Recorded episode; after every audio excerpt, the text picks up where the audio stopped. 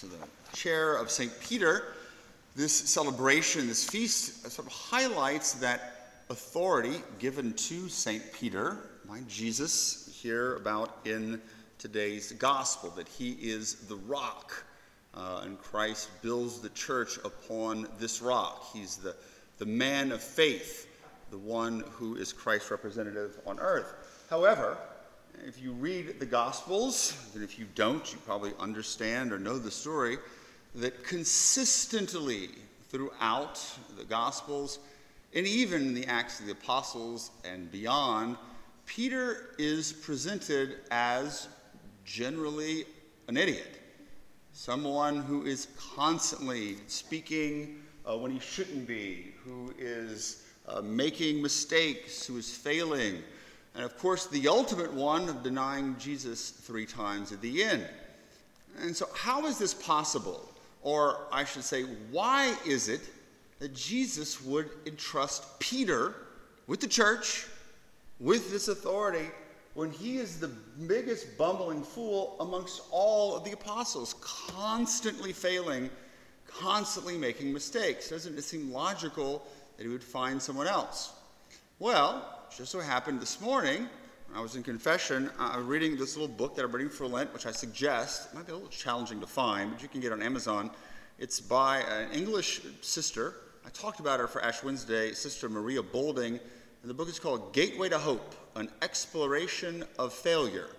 Um, so you have Chagall's little white crucifixion here on the cover. And I'm, I started reading this chapter, and the whole entire chapter is about Peter and Peter's failure. She gives, I think, a pretty great explanation of why, even after Peter continuously failed, Jesus chose him as the one who would be in charge. So there are basically a couple of reasons.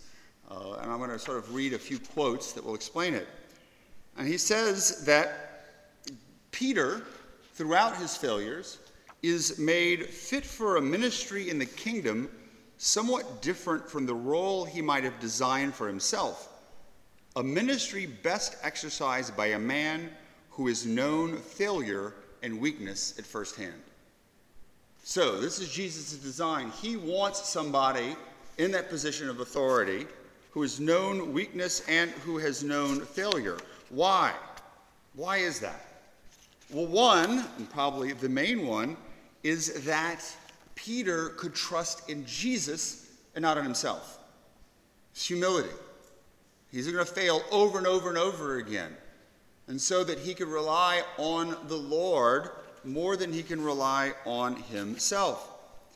The second thing is because, and she says it here, because of that, he is going to be able to minister to his brethren. You know that whole part where Jesus says that he's praised that Peter's uh, faith will not fail, so that he can minister to the brethren, build them up.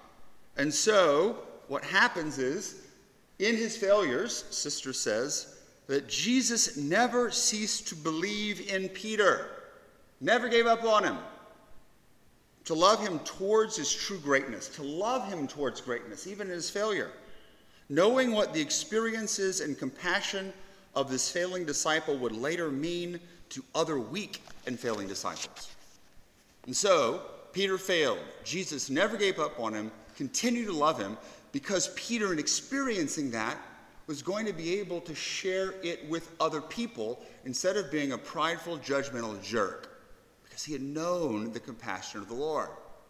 And so, the ultimate thing, though, what is necessary for this role, this authority, Sister says, is not that you never make a mistake, is not that you never fail and ignore. She doesn't get into like criminal activity or specifically malicious activity. She says the only one qualification is required for the office love. That's why the end. Jesus makes Peter repent by saying that he loves him three times. And even that's imperfect. If you study the Greek, he says, Do you love me agape with your whole heart? And Peter responds, Yes, I love you philia, which is the human love. Second, he says, Do you love me, agape? And Peter responds, I love you, philia.